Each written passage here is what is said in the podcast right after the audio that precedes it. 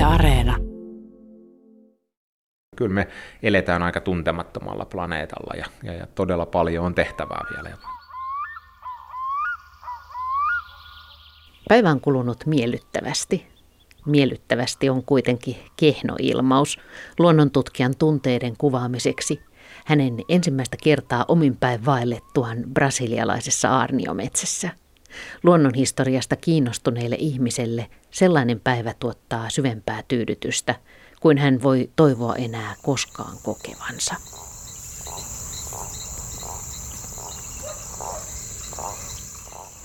Lainaus on Charles Darwin ja se löytyy Matogrosso-kirjan alkulehdiltä.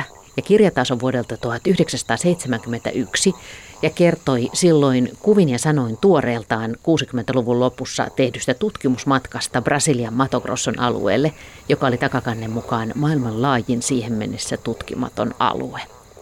Kirjassa kuvataan elävästi elämää sademetsässä, miten jossain huojuu käärmeenpää, oksa onkin kummitussirkka, ohi lentää kolibreja papukaijoja, muurahaiset kiipeilevät kasveilla ja leikkaavat lehtiä ja pudottavat niitä toisille, ja jostain maanreijästä purkautuu jatkuvana virtana termittejä. Kuvissa on suuria laiskiaisia, krokotiileja, värikkäitä lintuja, kaloja, hyönteisiä, kukkia, juoksujalkaisia, mutkittelevia jokiuomia, sademetsien ihmisiä. Tekstissä kuvataan elävästi sen ajan tieteentekoa maastooloissa, mutta myöskin tunnelmia, miten tukala hikistä voi lämpimässä kosteassa olla, tai toisaalta miltä auringon nousu metsän keskellä tuntuu, miten välillä voimakas ajattomuuden tunne leijuu kuumana ja liikkumattomana metsän yllä, ja miltä sitten tuntuu auringon laskiessa, kun tropiikin pitkä yö alkaa, uusine äänineen, ja linnunradan leveä nauha levittäytyy kuin sateenkaari taivaalle. Kirjaa lukiessa miettii myöskin sitä, miltä hän on tuntunut olla mukana tässä joukossa, kun koko matkan lähtökohtana oli se, että Brasilian valtio oli rakentamassa valtavaa tietä Matogrosson läpi ja kutsui tiedemiehiä eri puolilta maailmaa tutkimaan aluetta sen historian käännekohdassa muutoksen kynnyksellä.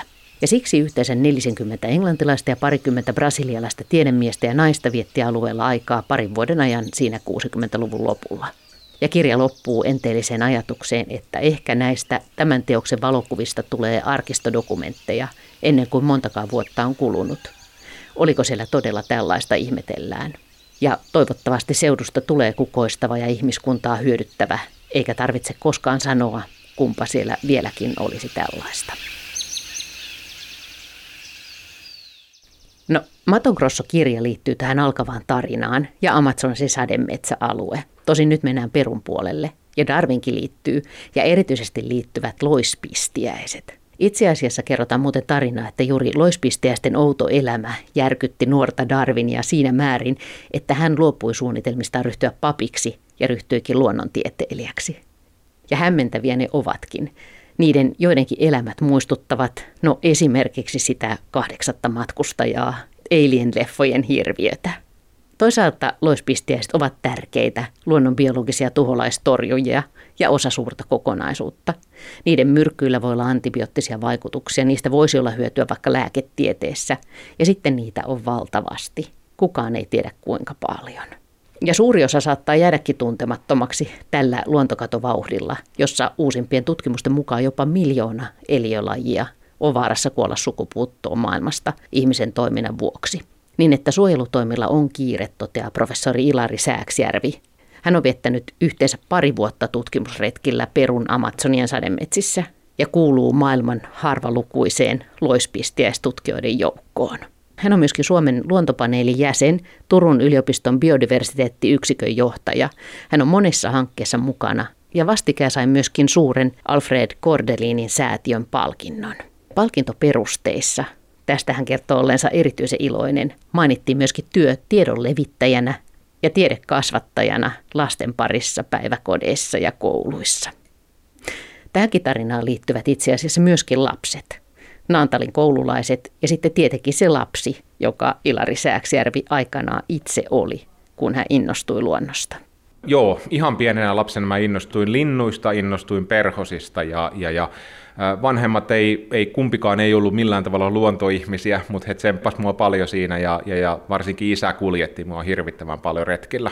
Ja sitä kautta pääsi niin kuin kiinni siihen, siihen luonnon tutkimukseen ja luonnon tuntemuksen maailmaani. Ja, ja sitten mun käänteen tekevä hetki oli ehkä lukiossa, että mä olin lintuharrastaja ja perhosharrastaja ja kun mä halusin yliopistoon lukemaan biologiaa, mä tiesin, että musta tulee lintutieteilijä, mutta sitten mun opettaja oli kuitenkin hyönteistutkija taustaltaan, eli Jussila Reijo oli mun lukio-opettaja silloin, niin hän, hän sanoi, että sun täytyy alkaa harrastamaan ja tutkimaan pistiäisiä. Ja se oli mulle semmoinen aika iso käänteen tekevä hetki.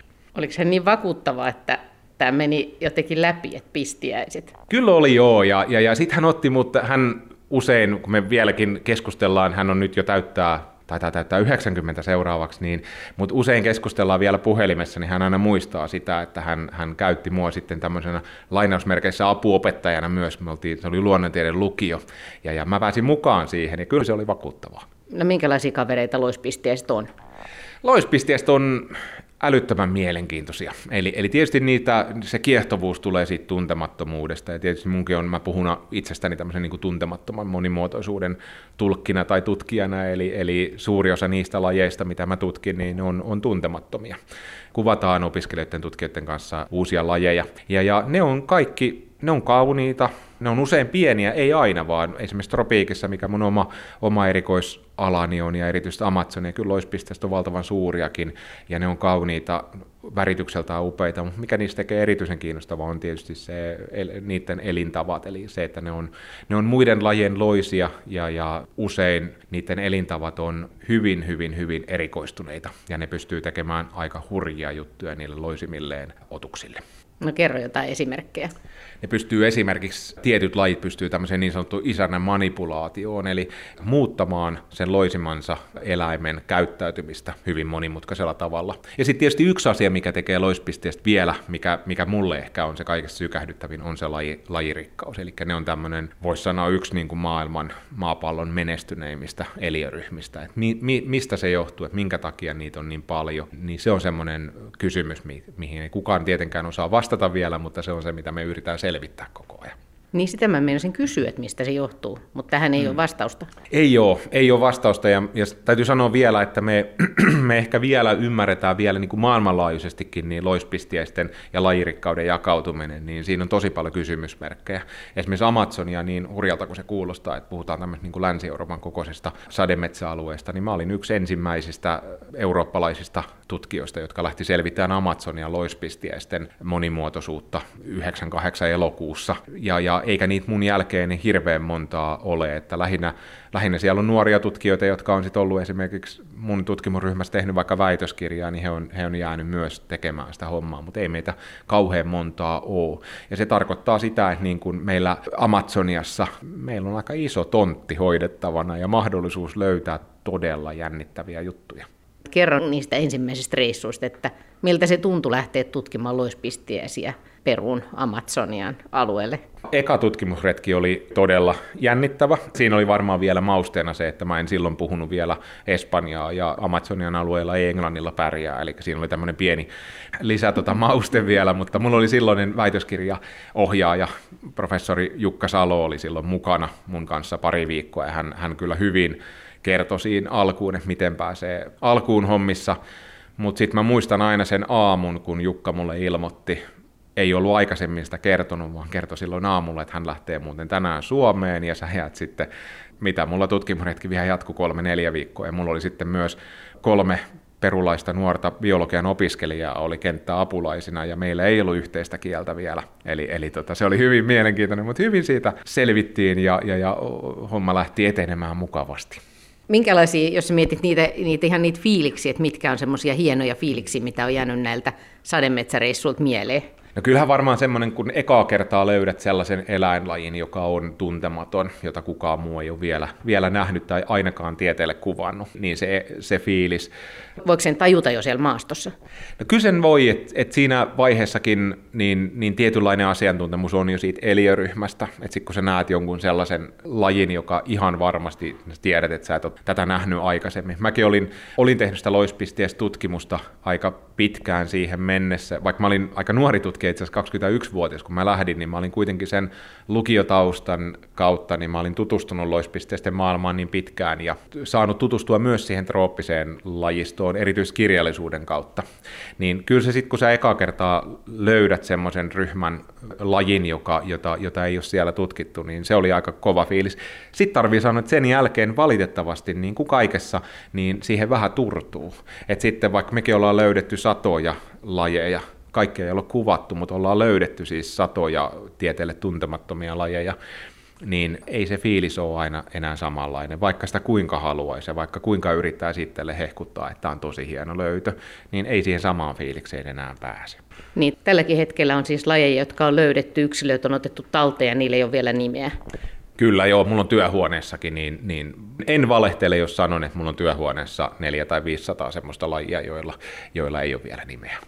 Vielä hetki loispisteisistä, niin kerro jotain niitä hienoja muistoja jostain erikoisista loispisteisistä, joita sä oot sieltä löytänyt. No ehkä semmoinen mulle hyvin tärkeä ja rakas muisto on, on, että mä sain pienenä poikana, mä sain isältä kirjan nimeltä Mato Grosso, joka se oli suomennettu kirja, Anthony Smithin kirja Mato Grosso. Ja se Mato Grosso-kirja kertoi tämmöisen Royal uh, Geographical Societyn retkikunnan työstä Mato Grosson alueella, joka on siis siellä Amazonin eteläosaa Brasilian, Brasilian hyvin syrjäisiä osia. Ja, ja kun mä aloitin mun väitöskirjatyötä nuorena tutkijana, niin, niin mulla oli toinen väitöskirjaohjaaja, oli Lontoon luonnontieteellisestä museosta, ja mä sain siellä tehdä niin kuin puolet väitöskirjastani. Ja, ja hän antoi mulle vanhoja näytteitä Matogrosson alueelta tutkittavaksi, ja, ja mä löysin niistä näytteistä, mä löysin semmoisen loispistiäis suvun tieteelle uuden, ei pelkästään laji, vaan myös suvun, joka näytteet oli kerännyt se sama retkikunta, josta se Mato Grosso-kirja kertoi. Ja, ja, ja mä kuvasin, se oli mun elämäni ensimmäinen tieteelle uusi suku. Siitä tuli Amasopimpla-niminen suku ja sitten sain kuvata siihen monia lajeja.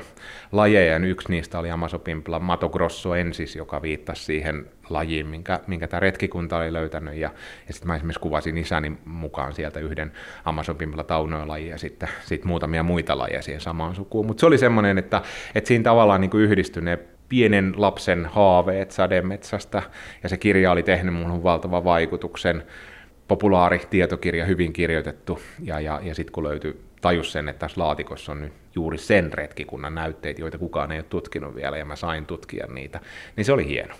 Mä muistan itsekin tuon kirjan, mutta tajusit se sitten tai minkälainen se fiilis, kun sä rupeat vähän epäuskoisesta, onko siinä epäuskoinen olo et, ekaksi, että et voiko tämä nyt oikeasti olla ihan uutta? No kyllä siinä tavallaan Lontoon luonnontieteellisessä museossa, missä mä silloin, silloin tosiaan tein tutkimusta, niin siellä tulee vastaan mitä tahansa. Ja, ja, ja tota, mulla on tullut siellä, mä muistan toinen tämmöinen sykähdyttävä hetki oli, että mun ohjaaja laittoi mua tutkimaan erilaisia eteläamerikkalaisia loispistiäissukuja läpi, ja, ja kun mä kävin sitä sitten mikroskoopin kanssa sitä aineistoa läpi, niin yhtäkkiä mulle tuli käteen yksilö, jota mä pyörittelin mikroskoopin alle ja tutkin sitä, ja, ja sitten mä katoin etikettiä, niin siinä kellastuneessa etiketissä oli T. de Fuego ja C. Darwin kerääjänä, eli se oli Beagle-matkalla kerätty loispistiäinen tulimaan alueelta, ja, ja se ehkä kertoo myös siitä, että se Lontoon luonnontieteellinen museo, niin se on semmoinen niin kuin loppumaton aarea, että, että siellä voi tulla vastaan mitä tahansa. Ja se oli niin nuorelle tutkijalle totta kai niin kuin sellainen, että, että, että mitä ihmettä.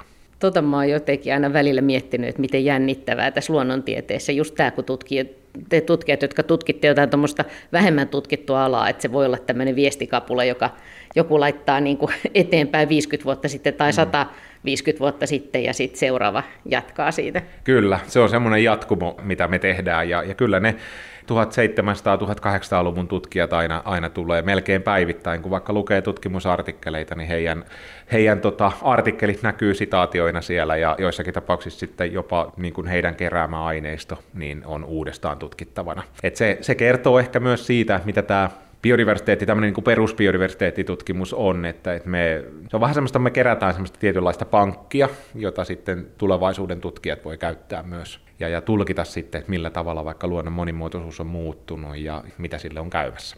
Puhutaan vielä hetki, kun sanoit, että nimesit isäsi mukaan tämän yhden loispistiäislajin, niin mm. tota, tämä, kun löytää satoja lajeja, niin sä oot kuvaillut sitä joskus, kun viimeksi tavattiin, että minkälaisia konsteja niiden nimeämisessä sitten on.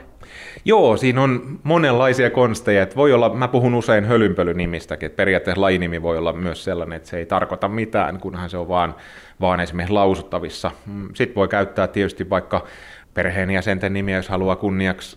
kunniaksi. Mä oon itse nimennyt esimerkiksi Amazonin alkuperäiskansojen mukaan, koska siinä on ollut tavallaan ajatus siitä, että kun mä oon löytänyt niitä lajeja heidän alueeltaan, niin mä voin kiinnittää myös huomiota siihen, että luonnon monimuotoisuuden rinnalla niin myös ihmisen kulttuurinen monimuotoisuus on usein vaarassa ja ne niin nivoutuu toisiinsa. Lajinimiä voi olla, niitä voi kehittää vaikka, vaikka maantieteellisen levinnysalueen mukaan, tai jos niillä on jotain tiettyjä ominaisuuksia niin lajeilla, ne on vaikka tietyn värisiä tai, tai tietyn mallisia rakenteita niillä, niin niitä voi hyödyntää. Käytät sä paljon aikaa tähän, mietit sä öisin niitä, että minkäs mä nyt tolle annan nimeksi, vai, vai onko se semmoinen, joka tapahtuu siinä jotenkin kaiken ohella?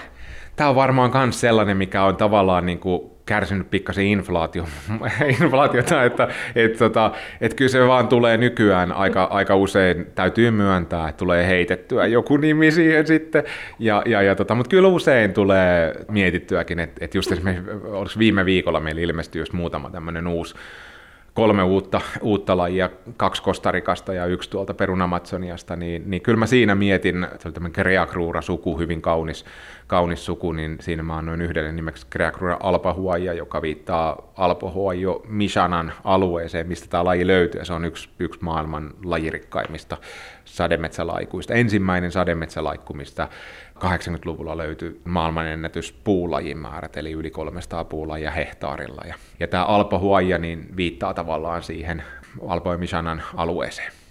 Oi hitsit, mä ajattelin, että tämä on jotenkin kauhean juhlava tilaisuus tämä nimenanto, mutta ei. Ei, ei se ole. Ja mä toivon, että se suurelle osa tutkijoista on ja uskon, että se niin onkin.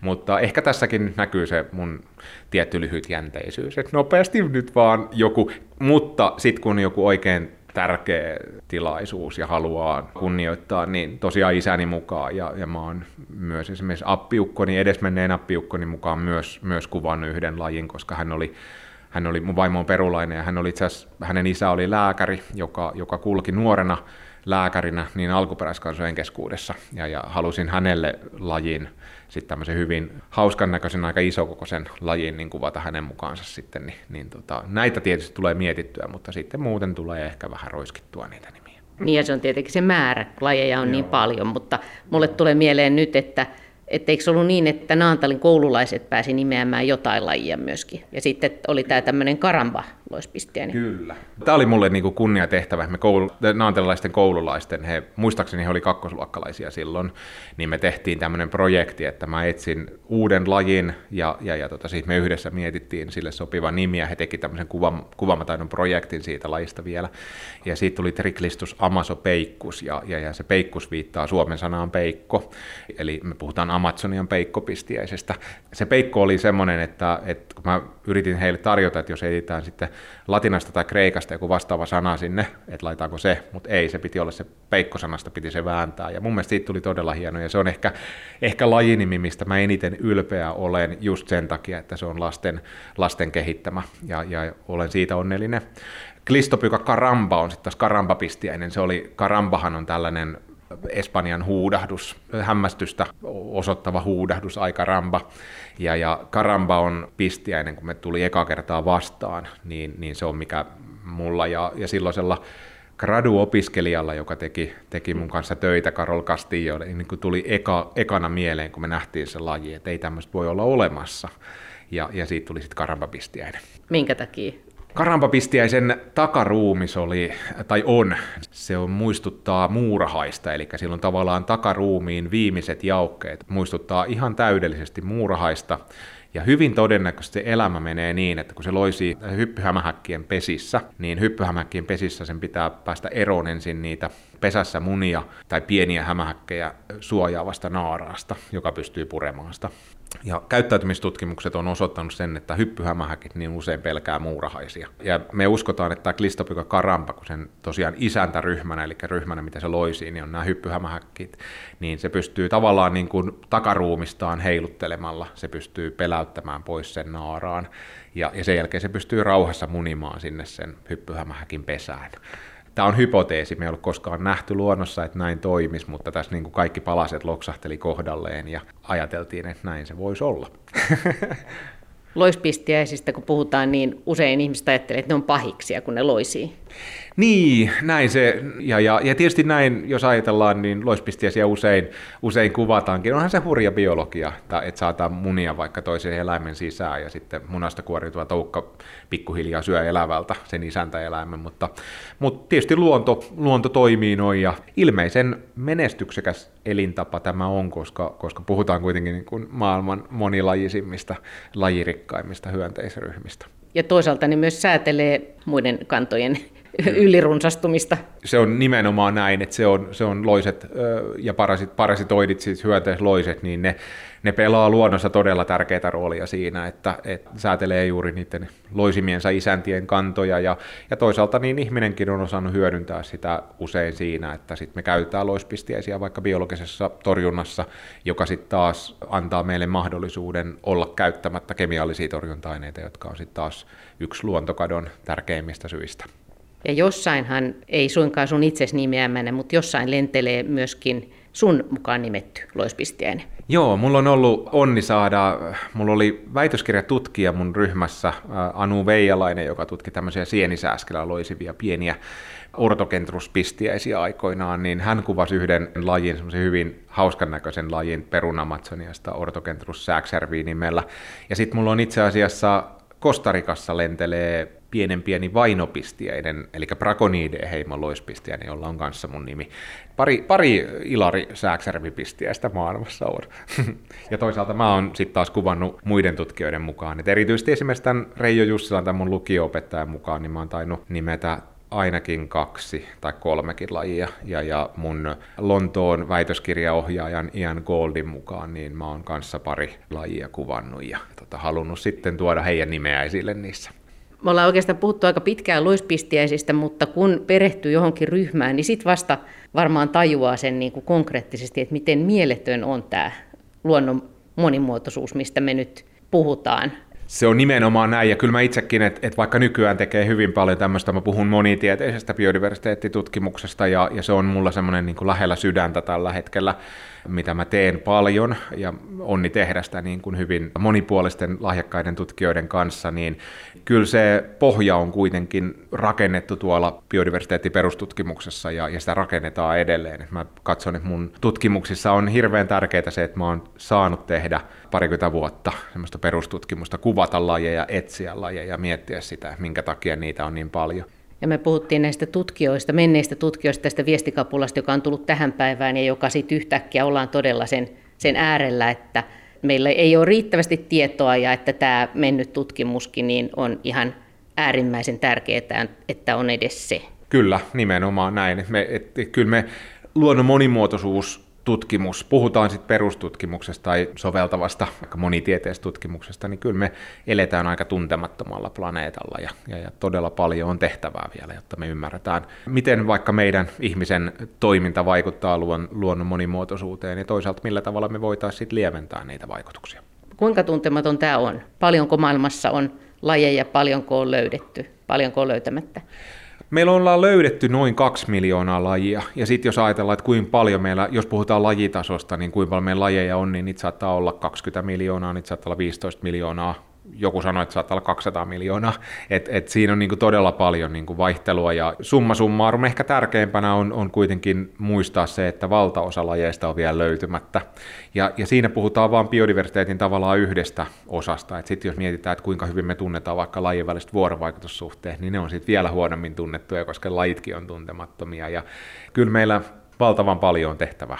Tuliko sinulla siellä esimerkiksi niillä sademetsäreissuilla sellaisia fiiliksi yhtäkkiä, että ei hitsit, että miten vähän me tästä tunnetaan? Kyllä ne tulee ja, ja, ja tota, meilläkin on tiettyjä tutkimuksia, joissa me ollaan yhdessä artikkelissa saatettu ilmoittaa vaikka lähemmäksi 200 tuntematonta eläinlajia, niin kyllä siinä tulee tavallaan myös, tulee ehkä myös semmoinen niin pelko ja voimattomuuden tunne osittain siitä, että samaan aikaan sit luontokato etenee, niin kuin paljon me menetetään sellaista, mitä me ei olla siis kerta kaikkiaan nähtykään vielä, miltä ne edes näyttää, niin kuin paljon niitä lajeja menee sukupuuttoon, niin se on, se on pelottavaa. Viime aikoina on myöskin huolehdittu aika paljon siitä Amazonasin alueen kehityksestä, mm. ja se varmasti monimuotoisuustutkijalle on erityisen jotenkin konkreettista, että mitä kaikkea sitä menetetään, kun sitä hakataan. Kyllä, ja se tavallaan se menetyksen tahti, niin se on niin kova, että tänä aamuna just luin ennen kuin lähdin Helsinkiin, niin luin nyt uusimpia tämän vuoden raportteja Amazonian metsätuhoista, ja kyllä nyt kovaa tahtia mennään, vaikka ja ennen covidiahan Amazonia nousi hetkeksi parasvaloihinkin ja, ja tuotiin esille sitä, että, ne, että tahdit ja, ja esimerkiksi ihmisen sytyttämien laajojen metsäpalojen tahti niin on, on kova. Mutta sen jälkeen kun tuli pandemia ja, ja tuli Venäjän hyökkäyssota, niin tietysti Amazonia jäi taas vähäksi aikaa, mutta samanaikaisesti koko ajan se metsätuho luontokato Amazoniassa on jatkunut ja, ja nyt aika pelottavaa lukea taas näitä uusia raportteja, että kyllä me mennään kovaa vauhtia kohti sitä pistettä, jossa, jossa Amazonia muuttuu hyvin radikaalilla tavalla. Aika monille ihmisille tulee jopa semmoinen toivoton olo kaikesta tästä, mutta, mutta miten sä itse saat niin kuin itsesi motivoitua ja, ja niin kuin psyykattua siihen, että kannattaa toimia? Mä tavallaan on tutkijana, mä tunnistan, tunnistan itsessäni, mä oon suhteellisen positiivinen ja tuon sitä toivoa aina, ja mä tiedän, että se jopa saattaa tiettyjä muita tutkijoita jopa ärsyttää, että, että mä oon liiankin toiveikas tulevaisuuden suhteen, mutta se kumpuaa siitä, että, että jos me ajatellaan kansallista kehitystä ja kansainvälistä kehitystä, niin meillä on näitä isoja esimerkiksi biodiversiteettistrategioita eri tasoilla, erilaisia toimenpideohjelmia, niin, niin niiden kunnianhimon taso on riittävä siihen, että, että jos me toimenpiteisiin päästäisiin niiden esittämässä mallissa ja tasossa, niin, niin luontokato on mahdollista pysäyttää.